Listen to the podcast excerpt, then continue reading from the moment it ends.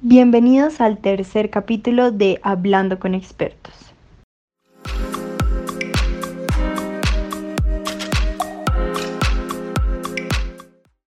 Hoy vamos a hablar de un tema muy importante, el análisis psicológico detrás del consumismo. Nuestra invitada de hoy es Violeta Parra. Mi nombre es Violeta Parra, yo soy psicóloga de la Universidad de los Andes, graduada hace ya 12 años más o menos eh, y he trabajado durante estos 12 años en investigación de mercados. Específicamente actualmente trabajo en Unilever em, en todo lo que tiene que ver con insights de consumidor para productos de home care. Cuéntanos Violeta, ¿Cuáles crees que son las eh, necesidades que causa el consumismo por las cuales decidimos los seres humanos comprar tantas cosas?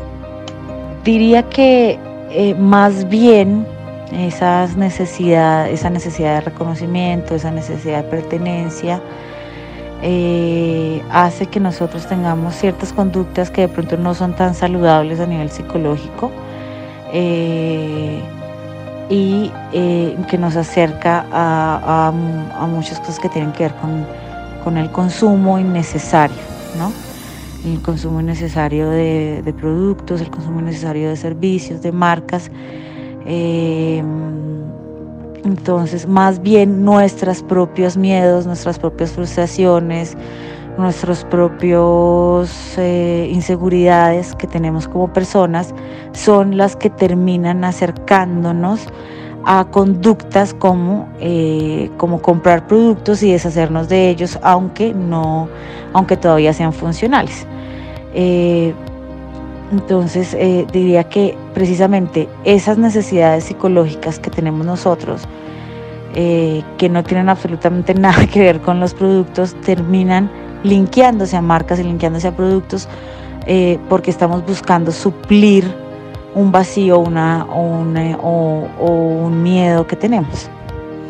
Aparte de esas necesidades que dices que llenamos con las cosas que compramos, ¿qué otra cosa está detrás de ese consumo excesivo que tenemos los seres humanos? Eh, una enfermedad que creo que tenemos como sociedad en general es la inconsciencia, es no saber, eh, no ser conscientes de que en realidad no necesitamos esto y no ser conscientes eh, eh, de, cómo lo, lo, adquirimos es para suplir necesidades emocionales que al final no se van a suplir realmente con, con estos productos. Y lo otro es como la inconsciencia alrededor de nuestro impacto y de lo que nosotros como seres humanos terminamos impactando en el planeta en el que vivimos, ¿no? Entonces eh, nosotros vivimos y convivimos con un planeta y nosotros no somos conscientes de eso. Creemos que solo estamos nosotros. No somos conscientes de que convivimos con otras personas, que convivimos con la naturaleza, los árboles, los animales, que convivimos con la tierra, que convivimos con el agua, que convivimos con todo lo que es nuestro planeta y no somos conscientes de que todo lo que hacemos finalmente tiene un impacto en ese contexto en el que nosotros vivimos.